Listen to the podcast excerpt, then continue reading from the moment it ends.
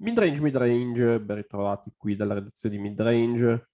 Qui con me sempre il mio, il mio compagno di avventura, il mio compagno di viaggio, Andrea Piazza.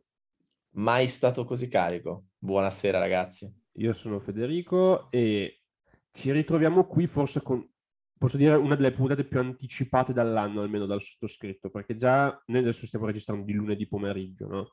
Quindi 16 maggio già ecco sulla serata, sulla domenica che è appena passata, con le due gare sette, eh, si potrebbe insomma parlare, penso, almeno 3-4 puntate, sia di chi ha vinto sia di chi ha perso. In più ci aggiungiamo comunque un'altra serie di cui abbiamo visto la conclusione in settimana, ovvero quella tra Miami e Fila, e davvero secondo me esce una delle puntate più anticipate della stagione. Detto questo, Andre, andrei con ordine. E quindi ecco, per introdurvi anche quello che vogliamo fare. Chiaramente, ecco, questa sarà una puntata di preview delle conference finals, ma allo stesso tempo ci sembra doveroso fare anche, diciamo, le exit interview ehm, di fila e i Suns in particolare, siccome sono state le eliminazioni un pochino più fragorose, eh, mentre invece tra Boston, tra Celtics e Bucks, diciamo, è più un'esaltazione, un omaggio alla serie, perché comunque i, i Bucks sono usciti difendendo il loro titolo in maniera secondo me più che degna, sappiamo l'assenza di Middleton quanto pesato, eh, sono andato veramente tutto finendo sostanzialmente al tappeto l'ultimo round per sfinimento, quindi ecco, non c'è neanche secondo me tanto bisogno di parlare dei Bucks. Uh, invece delle altre due uscite, secondo me c'è qualcosa di più interessante da dire. Con ordine, partirei dalla Western Conference, siccome anche quella più fresca eh, con forse quella che secondo me è stata la sorpresa dei playoff fino ad ora, ovvero Dallas che in gara 7 riesce ad eliminare Phoenix. Penso che tutti non solo davamo Phoenix in finale di conference, ma li davamo chiaramente anche vincenti in 6 indicativamente, se ricordo male il nostro pronostico contro questi Mavericks. E, e do, fino a gara 5 più o meno era tutto come da copione, da certi versi e secondo me però la gara 6 è il punto di svolta della gara, perché gara 6, al di là, ecco, poi adesso eh, c'è stato anche poco prima di noi Pat Beverly in una run leggendaria su ESPN che vi invitiamo a recuperare su YouTube, dove ha più o meno sparato eh, su qualsiasi cosa riguardante Chris Paul e i Suns. Al di là di questo, diciamo, sopra 3-2, Booker che fa Luca Special, blowout in gara 5, la serie sembrava indirizzata, secondo me gara 6 è il punto chiave, perché non solo i, i Mavericks reagiscono in casa come avevano fatto per tutta la serie, ma secondo me per la prima volta eh, Jason Kidd e il coaching staff, tra virgolette, fanno un po' la mossa decisiva, no? perché da un punto di vista di accoppiamenti, proprio di aggiustamenti difensivi, dopo gara 6 secondo me si poteva dire questi hanno, hanno trovato la soluzione, hanno trovato gli accoppiamenti, hanno trovato l'equilibrio, perché io vedendo gara 6 ho avuto l'impressione che effettivamente i Mavericks avessero un pochino svoltato la loro serie, però comunque tutte le partite a Dallas erano state abbastanza indirizzate da quel punto di vista. E poi ieri sera in gara 7 la sorpresa totale, Sans che quasi non si sono neanche presentati, proprio cioè, penso più mh, la statistica che insomma più sta facendo discutere Doncic, sostanzialmente pareggia 27 punti dei Suns nei primi due quarti. E, e ora chiaramente forse ecco, una delle sconfitte per l'home team più fragorose di sempre in una gara 7, tutte le aspettative. E secondo te, Andrea, ecco, io ho un po' introdotto alla larga tutto il finale della serie, visto che qui ci eravamo lasciati una settimana fa, ma te insomma come l'hai vista? Perché io ho avuto proprio questa impressione che gara 6 per Dallas è stata fondamentale, no? Infatti mi faceva un po' strano chi, chi pensava che gara 7 fosse già così indirizzata. Uh, tu come l'hai visto proprio il finale di serie? Quando i Suns hanno vinto gara 5 ho detto è finita.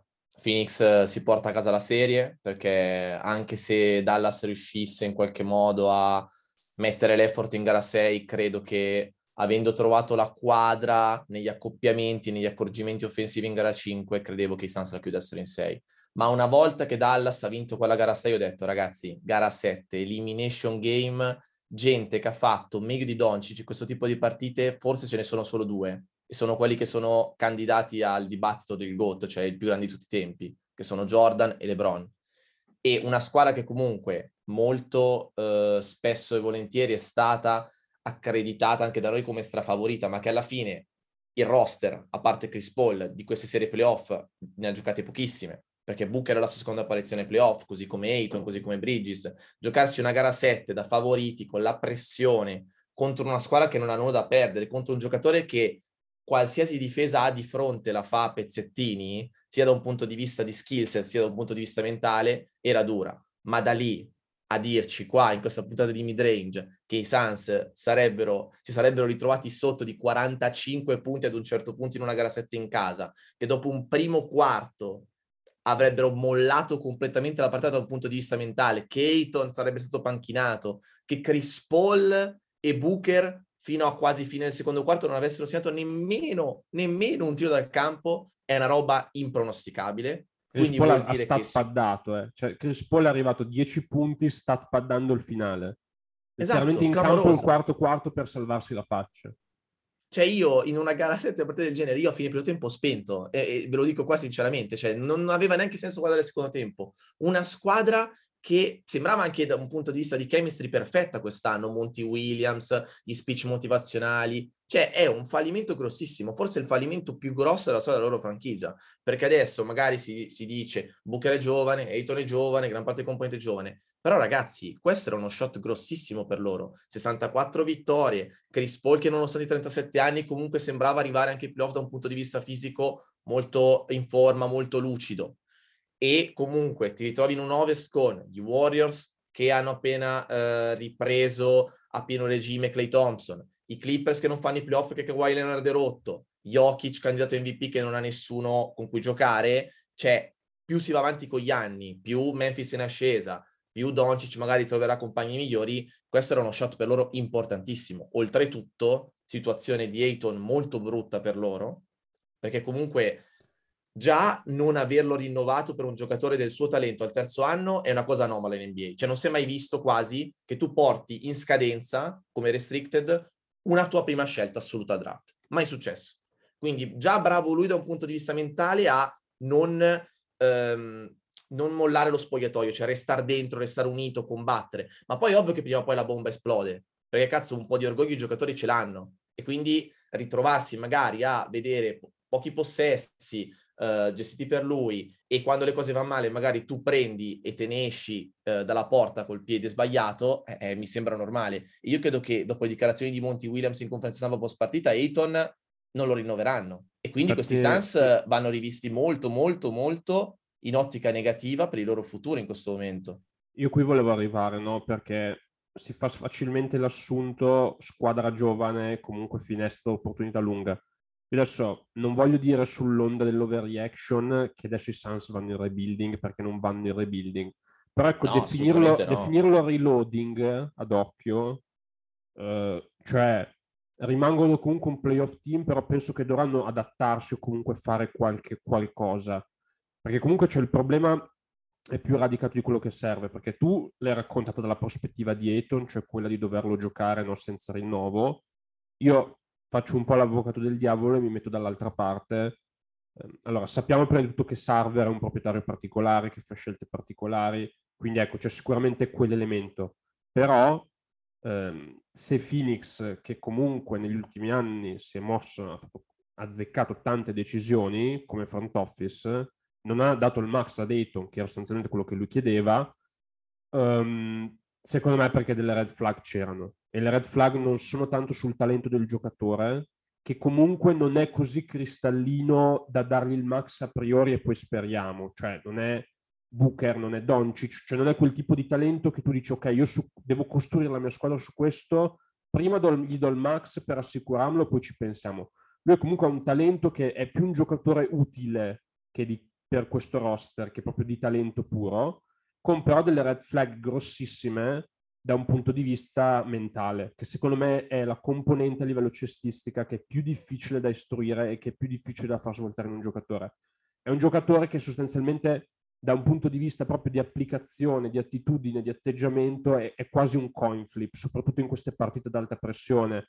Cioè, c'è Dr. Jekyll e Mr. Hyde, delle partite, adesso leggevo una statistica banalmente che, uh, non vorrei dire, non so se in gara 5 in gara 6, adesso mi confondo da andarla a riguardare, che si è preso 20 tiri segnando solo 16 punti, ma subendo tre falli.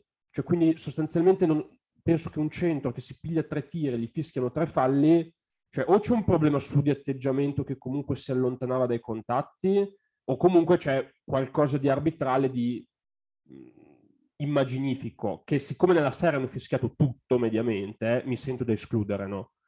E, e quindi secondo me cioè, le, i dubbi di Phoenix erano legittimi, tant'è che poi ti, ti riconduco quello che è se, allora, adesso ti dico, la fonte della notizia è particolare perché sostanzialmente Lil Wayne, che era a bordo campo, che l'ha riferito Skip Bayless, quindi prendetelo con le fonti. No? Questo, Corner questo, trash ci manchi. Tra l'altro, e questo Lil, per i nostri ascoltatori più storici. Esatto, Lil Wayne e Skip Bayless, cioè un'amicizia secolare ormai.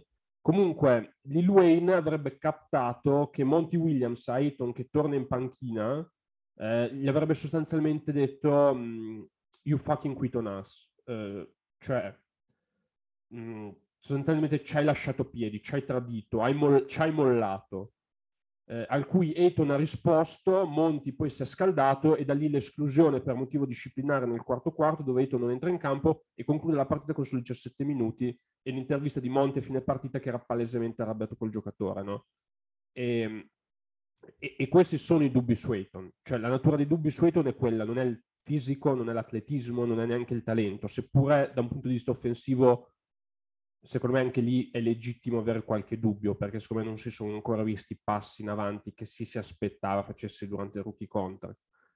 E, e quindi ti dico, la scelta è molto difficile e in più c'è una frattura proprio a livello, ma più che con la società, che cioè una volta che lui firma il contratto, cioè non deve mica andare a cena con Sarver o James Jones tutte le settimane, quello che secondo me è preoccupante è con Monty Williams, perché immagino che Monty Williams sia blindato come allenatore comunque di questi Suns e, Eton adesso chiaramente ha un problema da risolvere. E tra l'altro, come ha detto anche Monty Williams in intervista, qualcosa dello spirito che aveva portato i Suns a fare quella cavalcata l'anno scorso con molta meno pressione e molto di più entusiasmo, cioè quello spirito del divertirsi giocando a basket, si è perso, cioè l'hanno perso.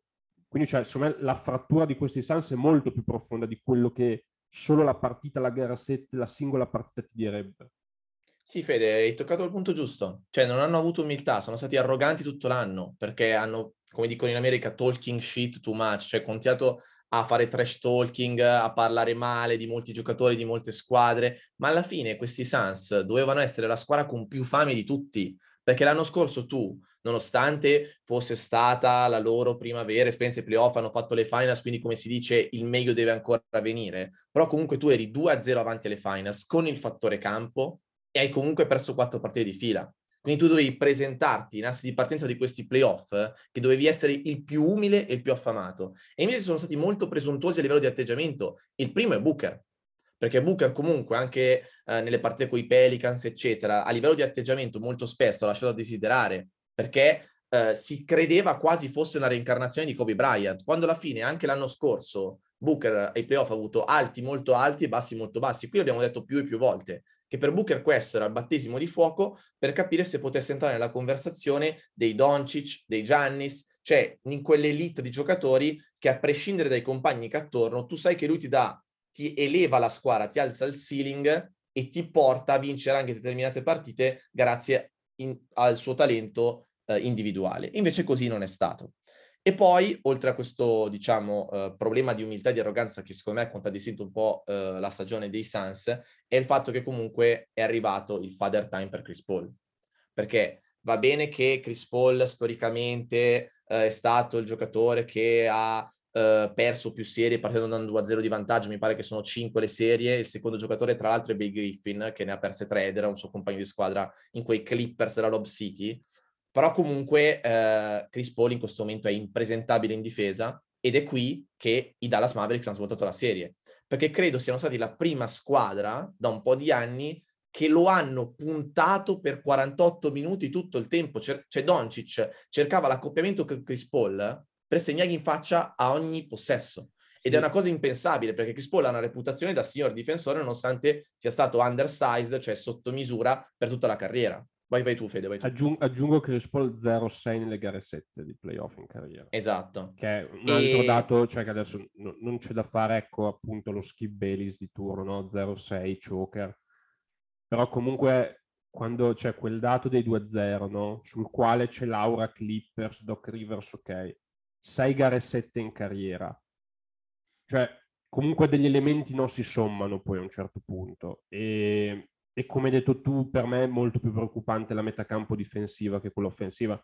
Eh, tu hai citato ecco, gli isolamenti contro Chris Paul, il cercare proprio di isolarlo, di attaccarlo, di, eh, di cavalcarlo, diciamo, da un punto di vista come quasi fosse un giocatore di Mavericks.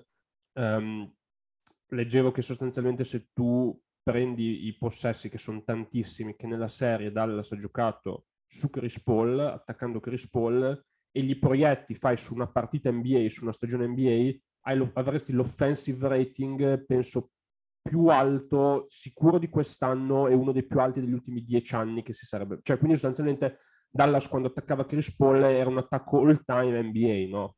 Che è chiaramente un giochino stupido perché non funziona così il basket e non è, non è paragonabile un attacco che ha quell'offensive rating chiunque si trovi davanti, però per far capire comunque da un punto di vista di punti per possesso anche quanto era efficace per Dallas la strategia, considerando poi che Dallas il miracolo grosso e la serie l'ha vinta nella propria metacampo, quindi tutto quello che poi riusciva a ottenere dall'altra parte era di straguadagnato. Cioè mi viene da dire quasi una situazione no, alla Cleveland contro Golden State, eh, che è chiaro che quella Golden State no, del 2016 era la deadline up 73-9, tutto il resto, l'attacco forse più fantasmagorico, diciamo, della storia recente dell'NBA, ha cambiato il gioco e tutto, Cleveland ha vinto una serie forzando il cambio su Curry e attaccando lui, no? Cioè poi molto spesso anche questa è la bellezza dei playoff, che tu hai squadre che giocano una regular season di 82 partite contro 29 avversari diversi, mostrando mille cose diverse, vincendo le partite in mille modi, e poi nella singola serie di playoff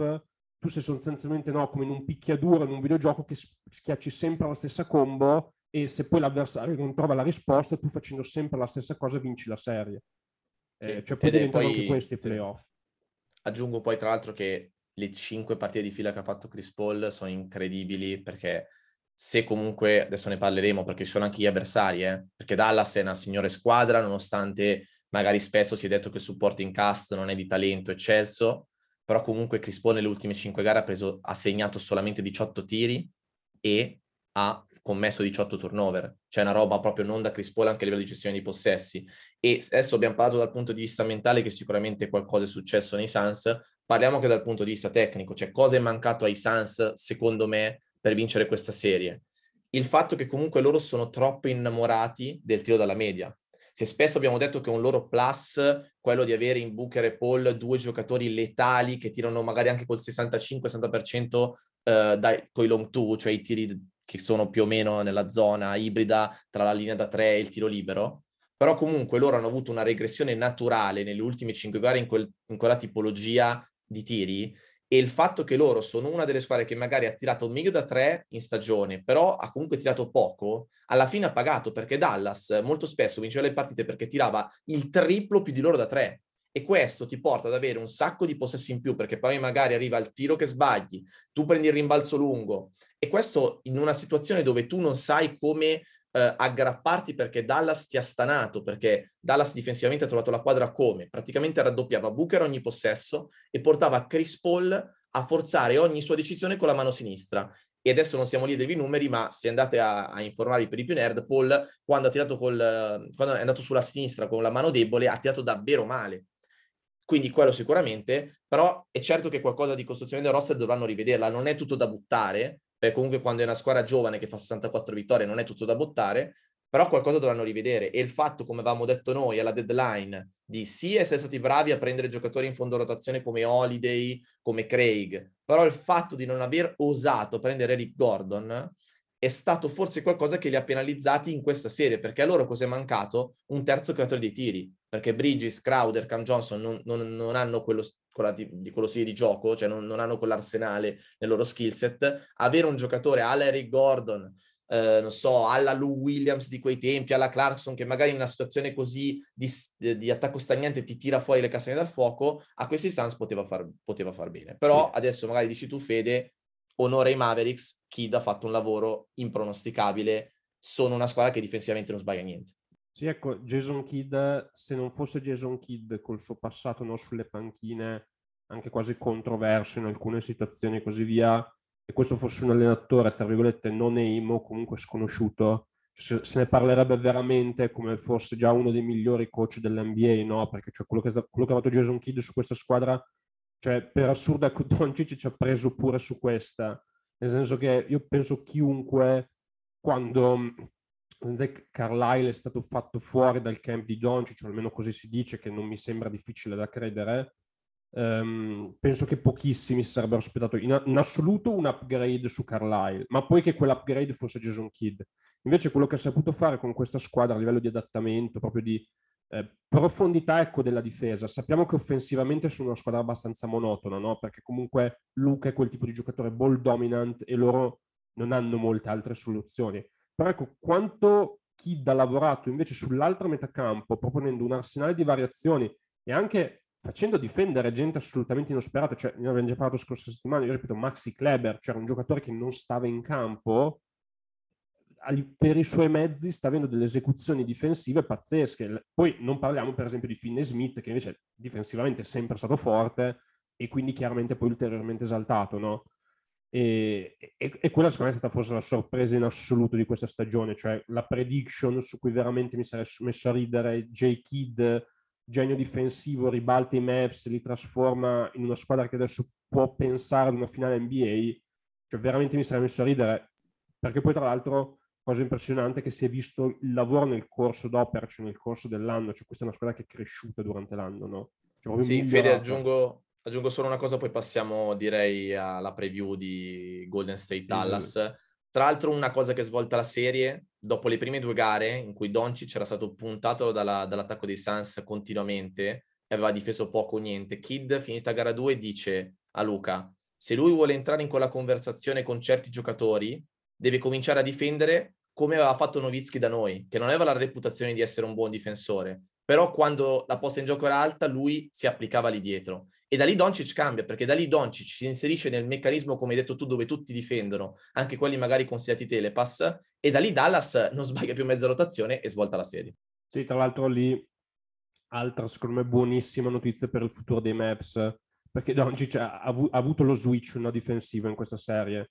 E quindi dico se gli lo sollevi da un po' di carico offensivo probabilmente riesce ad essere anche un difensore average, cioè medio eh, dietro, che svo- gli svolta la carriera poi no, a livello di queste serie di playoff, perché secondo me se gente come Jamorant o Trey Young è condannata ad essere un telepass per tutta la carriera, secondo me Doncic può essere anche un difensore decente in queste situazioni, che a questo livello è tutto, diventa tutto.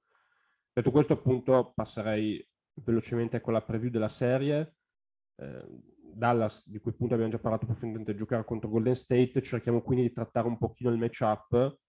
Um, ecco, mi sento di dire che Golden State un Doncic stopper non ce l'ha neanche lontanamente, almeno proprio cioè, come matchup. Ma nessuno nella Lega forse. No, nessuno nella Lega, però se i Clippers ci avevano per esempio i corpi no, nelle serie passate da metterci contro e Kawhi l'aveva risolta la serie quando era andata su di lui, um, cioè Golden State è veramente una delle squadre playoff per assurdo peggio attrezzate no, da questo punto di vista. Cioè io veramente mi immagino Doncic che si va a cercare il Jordan Paul, che si va a cercare lo Steph Curry. Cioè poi eh, diventa anche bullismo imposto dopo.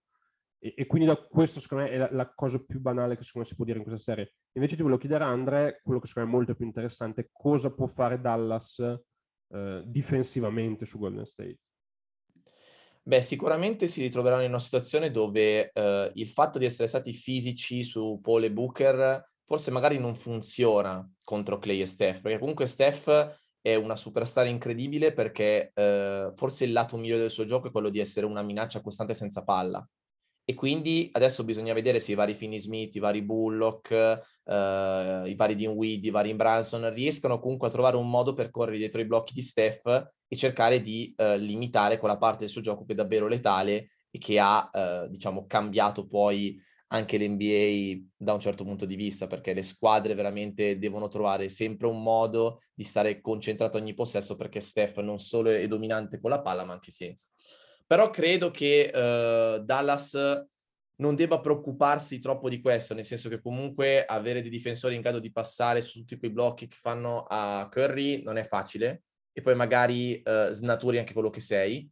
Credo che la chiave della serie, secondo me, sarà quella di ehm, restare ehm, molto, molto, come si dice, concentrati sul, sul, loro sistema, cioè loro devono essere in grado di giocare sempre 5 fuori, di matchare i minuti di Luney con Powell, quindi di aprire il campo il più possibile e puntare i vari giocatori degli Warriors che eh, nella serie contro Memphis secondo me sono andati molto male. Cioè da un punto di vista difensivo comunque Poole eh, si è eh, dimostrato ancora una volta un telepass, Clay a parte la gara 6 dove in attacco è stato decisivo e sembrava il Clay come al solito del 2015-2016 ha avuto una serie molto sottotono, Steph è comunque un giocatore che in un attacco come quello di Dallas spesso fatto da isolamenti può essere puntato, quindi secondo me devono giocare molto di isolamento, 5 fuori e eh, non cadere magari nel tranello di concentrarsi troppo sul toro della parte a Steph, quello è, è fondamentale. E, ehm, e, poi sicuramente eh, sperare che Dinwiddie faccia una serie da seconda o terza opzione offensiva credibile, perché Dinwiddie praticamente in attacco ha giocato una partita eh, su non so quante, 16-17, che è stata quella eh, giocata in gara 7 contro i Suns, dove ha fatto 30 o più punti, tra l'altro lui e Doncic sono penso la coppia dopo Kobe e Shaq a fare 30 o più punti eh, singolarmente in una gara 7 dei playoff, quindi tanta roba e quindi sarà affascinante anche vedere lo sconto di Widdy Pool, perché sono un po' l'ago della bilancia di questa serie. Cioè sappiamo quello che Doncic farà, sappiamo quello che Steph farà, però non sappiamo se Branson e di Widdy o se Pool e Clay Thompson ti porteranno quell'apporto per far andare alle finals, per far andare alla finals la propria squadra. Però se devo sbilanciarmi, dico comunque Mavericks favoriti nella serie, perché mi sembra una Golden State molto meno solida anche da un punto di vista mentale, perché non l'abbiamo menzionato in questa settimana perché non ci siamo ovviamente trovati con voi, però comunque ha rischiato tantissimo con questa Memphis Golden State. E non credo sia questione di arroganza o presunzione, ma è questione proprio che eh, da un punto di vista di costruzione del roster gli manca qualcosa. C'erano avanti 3-1 contro Memphis senza Morant, hanno rischiato anche nel quarto quarto di gara 6 di andare a giocarsi una gara 7 in trasferta contro una squadra comunque che senza Morant è più da regular season fino a sette minuti dalla fine, gara 6 sembrava una partita che dovesse andare all'ultimo tiro, sostanzialmente. Quindi, uh, sì, sicuramente, come hai detto tu, di Widdy e Jalen Branson saranno forse gli aghi della bilancia, secondo me, per renderla una serie. Uh, io vedo più favoriti Warriors invece, mm, forse perché parto dal presupposto che comunque Uh, I Mavericks hanno già fatto un mezzo miracolo a vincere questa di serie, perché comunque secondo me il mismatch di talento con i Suns c'era ed era netto. Uh, secondo me c'è questo tipo di mismatch pure con i Warriors, cioè delle partite che veramente i Warriors vinceranno sulla base del fatto che comunque uh, il supporto in casa di Doncic offensivamente, secondo me chiaramente non, non, sarà sempre quello di Garcette. Eh, non lo so, io anche difensivamente per i Mavs non sono così fiducioso come te. Potrebbero essere importanti minuti, per esempio, di Frank Antichilina, se Jason Kidd si sente di scongelarlo, perché comunque è quel tipo di difensore perimetrale che contro Golden State vorresti sempre avere. Dall'altra parte poi non c'è, ma questo ci pensa Luca.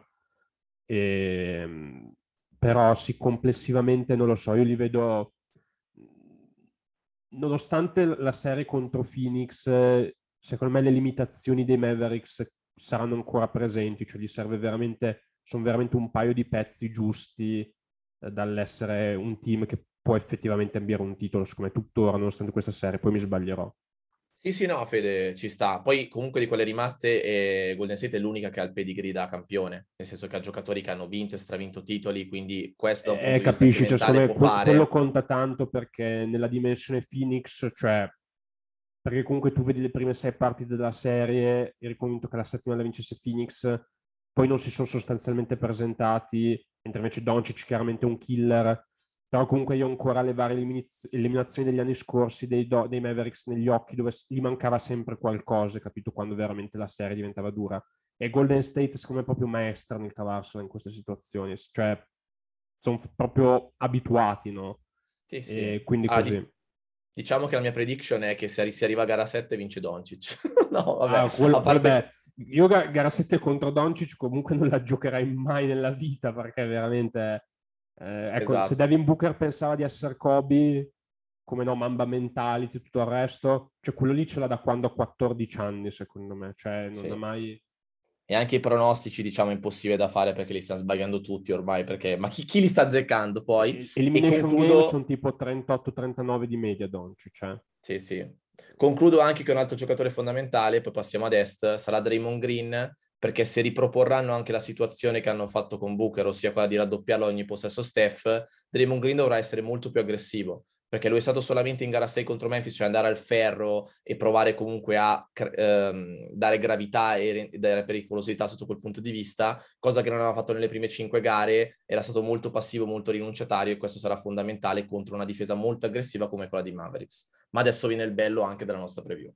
Benissimo Andre, direi che possiamo finalmente passare ad est dopo aver insomma anche forse che è un po' battuto il ferro sui Suns, ma ci, ci, rifacciamo subito anche ad est perché ci sono i nostri amati Sixers, ma prima di andare da loro eh, penso sia necessario chiudere il tributo, fare il tributo di quella che è stata la serie che più ci ha appassionato, ne abbiamo parlato allo sfinimento, eh, la serie che ha un po' catturato l'NBA nelle ultime settimane, Celtics Bucks.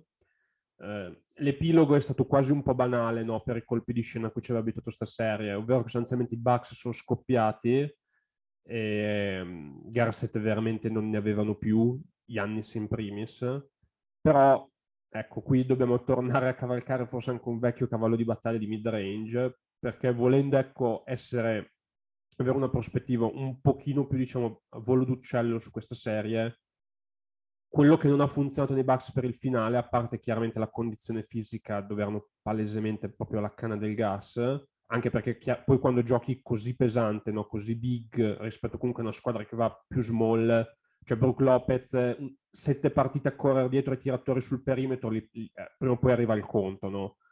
Però al di là di quello, um, per anni abbiamo parlato no, di coach Bud, Baden-Holzer ai playoff, ovvero essenzialmente l'allenatore mh, con meno aggiustamenti in corso d'opera, in corso delle serie, eh, tra i vari insomma, allenatori che abbiamo visto ai playoff, eh, un allenatore che sostanzialmente sceglie una filosofia quasi in, chiaramente inizio stagione, ma anche a inizio serie e poi la cavalca per tutta la stagione, tutta la serie e così via. E se magari le scelte molto drastiche che ha fatto concedendo il tiro da tre punti ai Celtics, che i Celtics tra l'altro non disdegnavano, eh, hanno pagato nelle prime partite quando le percentuali non, non, non giravano più di tanto, ecco, in gara 7 gli si sono ritorte completamente contro, perché mh, è vero che c'è chiaramente no, un po' anche di recency bias, eh, guardando a posteriori quello che non ha funzionato, però è chiaro che allo stesso tempo quando tu comunque lasci gente che tira da quasi il 40% in stagione completamente wide open, poi la partita di Grant Williams nel corso di una serie ti arriva, te la spieghi. Cioè non è... Eh, è vero che un difensore di coach Bud potrebbe dire che gli mancava il personale ed è verissimo, non c'era Middleton, l'assenza, l'assenza tra virgolette perché è stata una scelta dei Bucks di non rifirmare PJ Tucker, è stata sanguinosa um, e tutto il resto, però comunque ecco, gli era, andata, gli era andata molto bene le serie dell'anno scorso, che non c'era mai stato bisogno veramente di fare cambiamenti in corso d'opera, perché anche con i Suns che erano sotto 2-0, l'aggiustamento più grande era stato proprio il rientro di Gianni stesso in una condizione accettabile. Ecco, in questa serie sicuramente nel corso della serie Boston ha tirato gradualmente meglio e la difficoltà per i Bucks è salita. E non so se poi Andrea tu vuoi aggiungere qualcosa, ma penso che insomma condividerai questo ragionamento. E 15 milioni in due anni a PJ Tucker se hai vinto il titolo e hai sotto, pa- sotto libro paga 150 milioni quasi, Middleton, Gianni Solide glieli devi dare, perché a questo punto eh, la versatilità difensiva ai Bucks è mancata. Ovviamente Middleton, come detto in un'altra serie, perché la metà campo offensiva dei Bucks sta orrenda, orrida, cioè stagnante, Holiday è uscito dai suoi schemi, Giannis non può fare tutto, però comunque la versatilità, come abbiamo sempre detto, ai playoff eh, paga. E i Bucks eh, sono stati quelli da inizio serie a fine serie e probabilmente erano quelli da inizio playoff a fine playoff. Gli mancava quel giocatore che ti poteva svoltare nella metà campo difensiva per dare soluzioni diverse. E aggiungo, comunque... sì, sì, aggiungo anche che cioè, non è solo questione anche di, quando parliamo di aggiustamenti, non è solo l'aggiustamento magari più no, di scelta o filosofia difensiva, ma banalmente il personale, no? Cioè tu hai iniziato i playoff con un Grayson Allen che era caldissimo, che sembrava Clay Thompson, quindi poi, tra virgolette, lo cavalcavi e lo accettavi anche, diciamo, in certe lacune, quando poi Grayson Allen diventa un disastro totale come percentuali, difensivo chiaramente, e vedi l'altra squadra che sistematicamente lo attacca, eh, come abbiamo appena detto di, di, Chris Paul nella serie contro Dallas, ecco, cioè Grayson Allen poi non è Chris Paul, cioè non è la star che paghi 30 milioni e il point god, quindi lo devi tenere in campo perché è Chris Paul. Cioè una volta che tu vedi Grayson Allen che sostanzialmente sanguina davanti allo squalo, cioè puoi provare un Carter, secondo me, era una cosa su, su cui si poteva ragionare, no? Perché... Hai voglia, Fede. Perché... Ma anche Giorgili in campo nel 2022, cioè vuol dire che qualcosa è sbagliato nella vita. cioè, nel senso, eh, no, poi, sono due giocatori anche... impresentabili proprio a certi palcoscenici Ancora adesso. l'avvocato di Bud ci direbbe che non c'erano queste grandi opzioni in panchina, però ecco, ci sono stati momenti, soprattutto anche di gara 7, dove mh, la presenza di Allen era così imbarazzante che cioè veramente tirare un corpo in campo secondo me non poteva essere peggio, no? E... Lunga vita Tanasis. Esatto, cioè quindi cioè veramente, ecco, non lo so, però chiaramente ecco, ha vinto un titolo l'anno scorso, quindi avrà ragione lui. Parlando poi invece di persone che cavalcano un titolo vinto da tantissimo tempo, precisamente 14 anni, dobbiamo parlare di coach Doc Rivers. Eccoci, siamo quelli Eccoci. di sempre. Ogni allora, anno ci ritroviamo qua, io e Fede, a midrange, e parliamo sempre di, delle squadre di Doc Rivers che escono male. Di dove eravamo la scorsa settimana, poi ti lascio andare a te sul finale della serie. Vai, vai. Eravamo 2-2 con Philadelphia che rientra nella serie e quasi a momentum, no? l'abbiamo definito ora fila momentum, perché comunque Miami sta tirando male, i role player, avevamo fatto quel discorso anche sull'high culture che stava un pochino, diciamo, tradendo Miami, uh, Duncan Robinson era ai margini della serie, così via. E poi potrebbe essere successo quello che avevamo previsto per iniziare la serie, ovvero che l'allenatore migliore outcoacha l'allenatore, possiamo dire ormai meme dell'NBA, quantomeno dei playoff Doc Rivers. Cosa mi dice Andrea? È che giustamente è stato confermato da Mori subito finita la serie.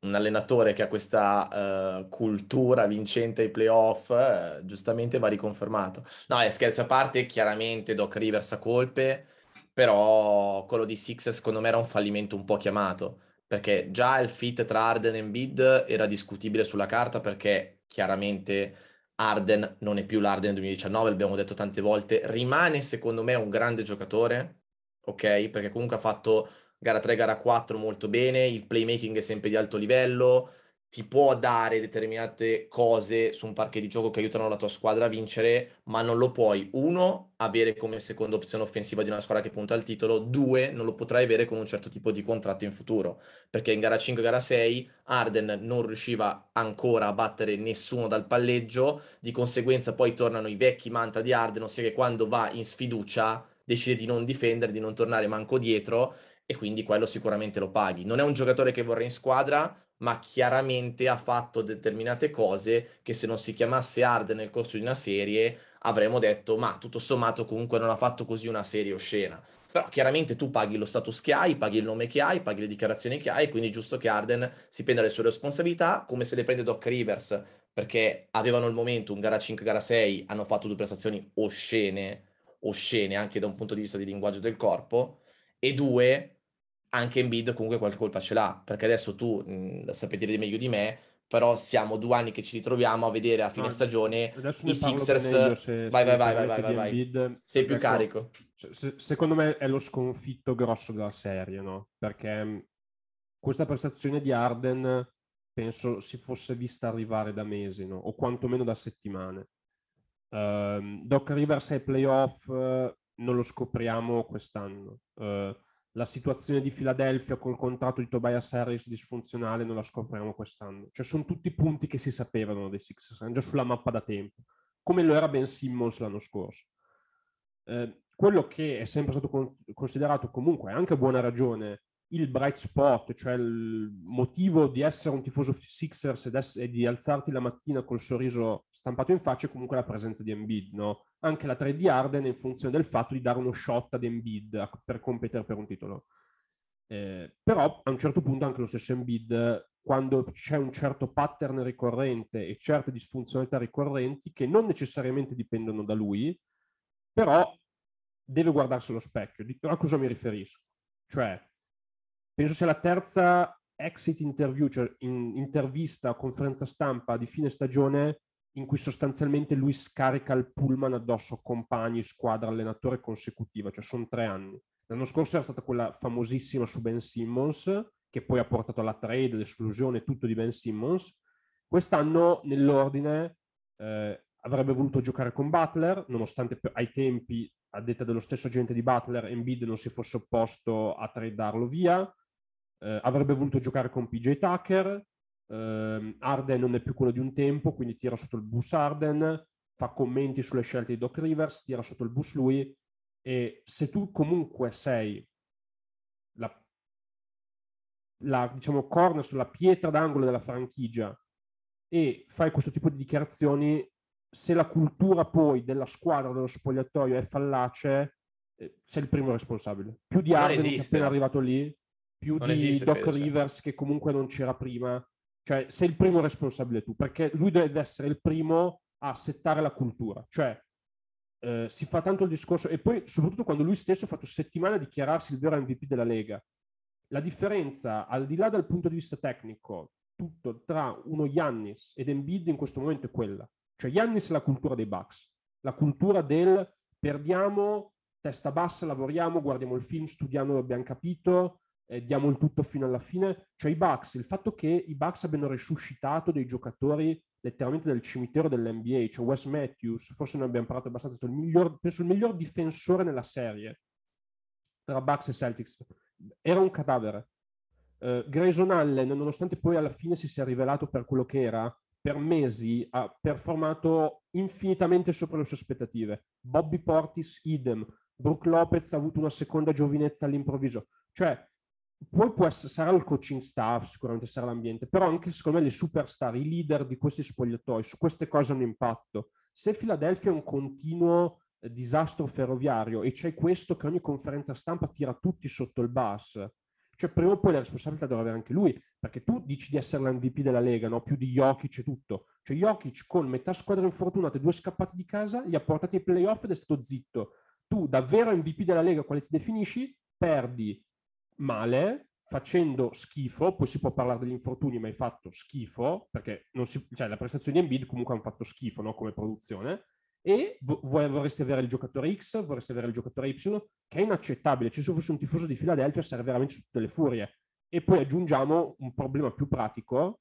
Allora, prima di tutto, ecco, un altro diciamo, aspetto mediatico è che io penso che giocatori infortunati in una serie di playoff sui 10 in campo ce ne siano 6 o 7 però penso che nessuno riferisca a Shem Charania infortunio per infortunio che ha, perché su Embiid, al di là che chiaramente lui è stato anche sfortunato, dei problemi cronici e tutto, però penso sia il giocatore con il reportage medico, soprattutto eh, quando vengono i playoff, più preciso di sempre. Cioè lui prima di ogni partita ha tre infortuni, te li trovi tutti listati su Twitter, chiaramente usciti dal suo agente, perfettamente, no? Cioè c'è gente che gioca intere serie, intere stagioni con degli infortuni per cui poi si opera a fine stagione, ma banalmente lo stesso Westbrook, no? che viene sempre criticato, è uno che tutti gli anni si faceva delle grandi operazioni del ginocchio arrivate all'off-season e non ne sapevi nulla fino all'off-season. Embiid si ha la sua cartella clinica completa, che chiaramente è anche un vantaggio per la squadra avversaria, no? E, e poi, eh, oltre a questo, è anche il giocatore, il centro penso che sta, è più a terra nella storia del gioco, questo può essere criticabile o meno, secondo me quando poi tu vuoi avere l'immagine del giocatore tough, anche quello sulla cultura della squadra un pochino impatta, vedi Yannis che comunque a livello fisico dà un'altra presenza, no, dà un altro esempio ai suoi compagni. Aggiungo l'ultima, il problema del suo conditioning, al di là degli infortuni traumatici, cioè è comunque un problema anche quello. Lui è vero, eh, l'orbital bone, le dita, tutti questi infortuni di cui sappiamo tutto, però la serie lui l'ha finta sulle gambe, cioè non si muoveva.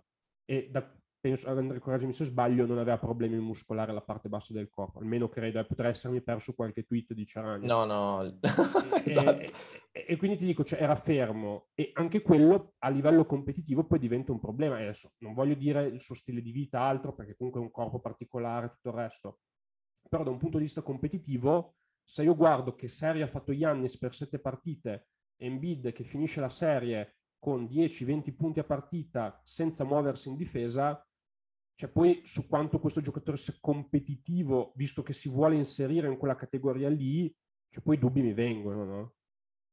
Sì, guarda, sei stato stra esaustivo su questa cosa. Io aggiungo solamente per completezza che tu hai fatto il paragone un po' di leadership tra Giannis ed Embiid. La differenza è che Giannis prima della gara 7 giocata contro i Celtics dice a prescindere da come andrà l'esito della partita, per noi questa sarà una lezione fondamentale perché le gare 7, sia che le vinci che le perdi, ti aiutano a migliorare come giocatore e come essere umano a livello di mentalità. Quindi io a prescindere sono contento della stagione che abbiamo fatto, per l'avversità che abbiamo affrontato e tutto il resto. Invece Embiid ogni volta che perde, ogni volta che le situazioni vanno male, alza la voce e mette sotto il bus tutti, ma anche in regular season. E questo è un approccio di leadership che probabilmente non sta funzionando in quel di Philadelphia e non è la colpa del, del Ben Simmons di Turbo, ma ovviamente la colpa ce l'ha anche lui. Quindi anche Joele dovrà cambiare approccio. E adesso io sono gasato, Fede, perché questa è una finale di conference adesso davvero, davvero, davvero bella e anche lì il pronostico è quasi impossibile da fare. Il pronostico è difficile, chiaramente penso i Celtics partano avanti a detta di tutti, però eh, al contrario magari della certa Golden State Dallas, qui la stanchezza di, dei Celtics ci potrebbe aiutare un pochino a riequilibrare la serie, no? Perché comunque lo sapevamo che usciva dalla serie tra Bucks e Celtics sarebbe, si sarebbe presentato anche con un notevole deficit fisico no? a livello di partite giocate. E, ehm, e, sicuramente questo sarà un elemento perché io mi aspetto un'altra lotta senza quartiere, quindi proprio di guerriglia urbana quasi no? tra le due squadre. E, e, soprattutto la cosa che secondo me può far ben sperare Miami è il fatto che cioè, Jimmy Buckets in questo stato non si è visto neanche nella famosa run della bolla, no? Cioè, in questo momento Jimmy Buckets è, è, è veramente... Cioè... E non se ne parla quasi mai, eh. nel senso, quando si parla di superstar, Buckets si dice sempre, eh sì, ma lui ti fa quelle prestazioni perché comunque ha quella mentalità da dog che supera i suoi limiti. No, ragazzi, c'è questo, sta giocando dei playoff con un'efficienza irreale, irreale. Sì è una pulizia proprio tecnica, tra l'altro in un offense che ti aiuta al giusto, no? Perché cioè, non è che giochi in un offense che ti regali così tanto ritmo. Cioè, nei, è momenti, brutta fede, cioè. I momenti in cui proprio. Miami si blocca, cioè i momenti in cui Miami ha i passaggi a vuoto a livello offensivo, tra l'altro molte partite giocate senza Kyle Lowry, eh, nei momenti in cui Miami ha i blackout offensivi, cioè è cioè, più brutto di così si fa fatica, eh. Cioè... Sì, sì, perché, perché, c'è Spolstra con la bacchetta che prova comunque a tirar fuori delle soluzioni offensive eh, per far superare i limiti dei role player, ma comunque la metacampo offensiva, cioè nella metacampo offensiva Miami fa molta fatica. E anche qui sarà una serie, secondo me, bellissima perché sono le due migliori difese perimetrali della Lega, mani basse. Cioè Boston per completezza è anche la migliore difesa della Lega in questi playoff. Però comunque sarà una serie dove il tiro da fuori non sarà secondo me così importante, nel senso che sono due squadre che possono limitare molto quella tipologia di tiro, quindi sarà anche la squadra che avrà più soluzioni, la squadra che avrà più coraggio ad osare anche eh, uscendo dalla propria comfort zone.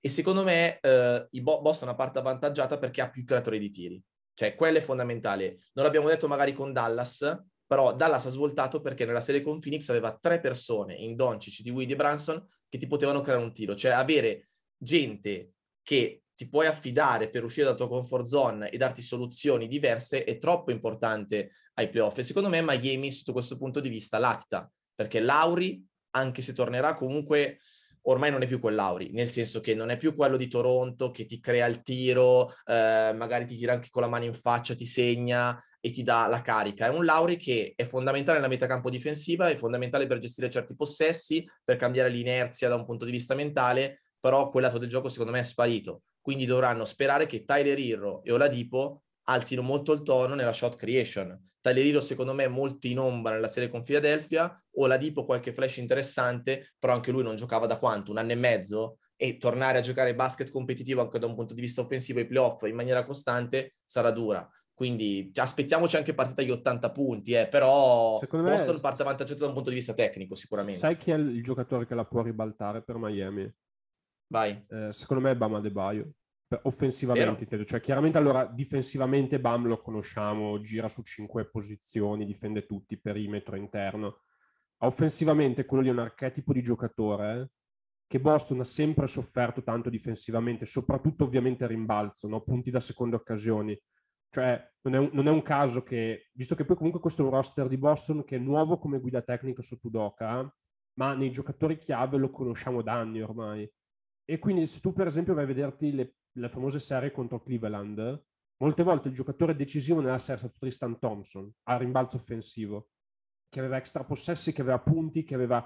Perché comunque, soprattutto alla luce dell'infortunio di Time Lord, per il quale ancora non si sa effettivamente qual è la tabella di recupero, se giocherà, rientrerà, così via, um, il lungo fisico grosso lontano dalla palla che va a rimbalzo. Boston lo soffre, ma l'ha sofferto anche nella serie contro Milwaukee. Brook Lopez a rimbalzo, comunque non essendo, una, non essendo, comunque un rimbalzista che può come può essere De Baio, così atletico, ha, fatto, ha, creato tanti problemi. Persino Giannis, nelle pochissime occasioni in cui era off ball, cioè che non era lui quello che banalmente si prendeva il tiro, cioè comunque punti da seconde occasioni, penso soprattutto alle prime parti della serie, Milwaukee ne ha avute tantissime, molto spesso le ha tenute aperte così. E quindi comunque avere un Bama De Baio che ti va costantemente a rimbalzo, sopra Orford, magari sui cambi finisci su Tatum, finisci su Tatum, finisci su Grant Williams, cioè è potenzialmente un mismatch che veramente ti può aprire delle possibilità, considerando poi anche che Adebayo cioè un giocatore che di base cioè del, degli outing, cioè delle partite pesanti in playoff, soprattutto nella bolla, le ha avute comunque anche come produzione offensiva, no? Quindi ecco, sì, se dirlo, una chiave dove Miami ha un piccolo edge, un piccolo vantaggio, potenzialmente quella, perché poi come hai detto tu, se la mettiamo sul piano del talento, dell'isolamento, dell'uno contro uno, del creatore di tiri, cioè è chiaro che è Boston quella, tra virgolette, accettare quel gioco no? su sette partite. Sì, sì, se Adebayo è quello del 2020 che gli entra anche il tiro magari dalla media, eh, cambia molto perché è una soluzione offensiva che Maghimi non ha avuto contro fila, anche perché comunque in bid fisicamente marcio quanto vuoi, ma è un corpo lì sotto canestro che è difficile da, da diciamo, Adebayo superare. Serie contro fila aveva le mani piene, non una volta che è rientrato in bid, cioè non, non c'era, è difficile chiedergli di più poi a quel punto. Sì, sì, Però contro bravissimo. una Lorford che comunque, tra virgolette, logorato, il finale della serie era chiaramente lui con la bombola d'ossigeno, è stato forse il giocatore migliore di Boston nella prima metà, nella seconda metà era veramente un corpo, no? Perché aveva dato tutto. E, e quindi chissà che senso sia proprio Bama De Baio da dare una chance a Miami, ecco. Sì, poi ti lancio questa, questa, questione che ho letto su ESPN e mi è piaciuta e poi chiudiamo perché ovviamente siamo andati lunghi, ma è doveroso andare lunghi quando mancano praticamente poche parti alla fine della stagione.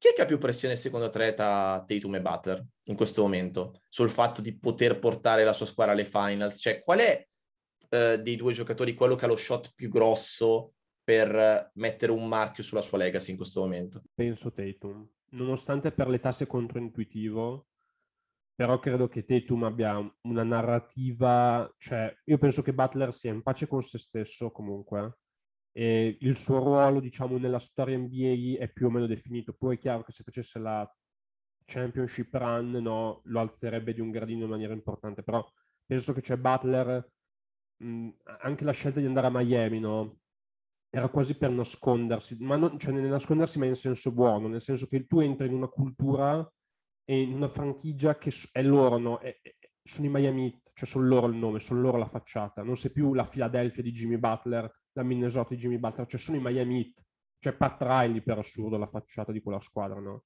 E, e, quindi c'è anche mediaticamente, secondo me, non è così al centro dell'attenzione. Sta facendo dei playoff clamorosi e quasi non se n'è parlato, no? Cioè era, è stato, penso, prima delle ultime partite di Doncic il miglior marcatore dei playoff e non se ne parlava. Invece Tatum ha una narrativa da star emergente, eh, superstar di Boston che gli può riportare al titolo. Poi Boston è una pentola a pressione in generale. Cioè, se tu sei la star di, un, una squadra di Boston in qualsiasi sport, cioè sei in una pentola a pressione di base, sei sotto proprio l'occhio dei riflettori in continuazione. Cioè, penso che già solo l'ambiente proprio bostoniano da questo punto di vista lo metta sotto uno scrutinio maggiore di quello che Butler può avere in Miami, che invece è lo, completamente l'opposto, no? Sì, sì, so, sono d'accordo con te, cioè, perché è affascinante l'età uh, che, li, che, li, differenzia, però comunque è un bello shot anche per Tatum e soprattutto perché nella serie con Milwaukee ad un certo punto si pensava che non potesse avere impatto sulla partita al di fuori del tiro, cioè che se il tiro non gli entra lui magari esce, però nella seconda metà della serie il playmaking è salito tantissimo di livello e anche da un punto di vista di maturità il fatto che secondo me il Tatum di due anni fa in una gara 7 non dava così tanti tiri ai role player, cioè non li metteva così tanti in ritmo, a prescindere dalla filosofia difensiva di Bucks, secondo me si metteva a testa bassa, tirava dalla media, in faccia a chiunque e, e vaffanculo. Si, si è sicuramente liberato di un po' di aspettative, cioè Tatum, esatto. come dici tu, di qualche anno fa veramente andava con uh, i parocchi e si metteva a tirare giamperino su giamperino e così via. Sì, assolutamente. Direi, direi pronostico, Fede, pronostico? Io uh, dico Boston... In 6. Io dico Boston in 7. Oh, bella. E, e, e, l'altra, se non l'avevo ancora detto, Golden State in 6. Dallas in 7. Perfetto, perfetto. Allora dai ragazzi, ci salutiamo, siamo dilungati tantissimo, era doveroso. Chiaramente buon basket a tutti e noi ci troviamo ancora qui settimana prossima poter, sperando di poter parlare ancora di più di basket giocato di queste serie che ci aspettano. Ciao a tutti ragazzi, buon basket, ciao ciao. Football is back, and BetMGM is inviting new customers to join the huddle and enjoy the action like never before. Sign up today using bonus code CHAMPION, and your first wager is risk free up to $1,000. You'll also have instant access to a variety of parlay selection features, player props, and boosted odds specials. Just download the BetMGM app today or go to BetMGM.com and enter bonus code CHAMPION and place your first wager risk free up to $1,000. The BetMGM app is the perfect way to experience the excitement of wagering on live sports, now in more markets than ever. Visit BetMGM.com for terms and conditions. 21 years of age or older to wager. Virginia only. New customer offer. All promotions are subject to qualification and eligibility requirements. Rewards issued as non withdrawable free bets or site credit. Free bets expire seven days from issuance. Please gamble responsibly. Gambling problem? Call 1 888 532 3500.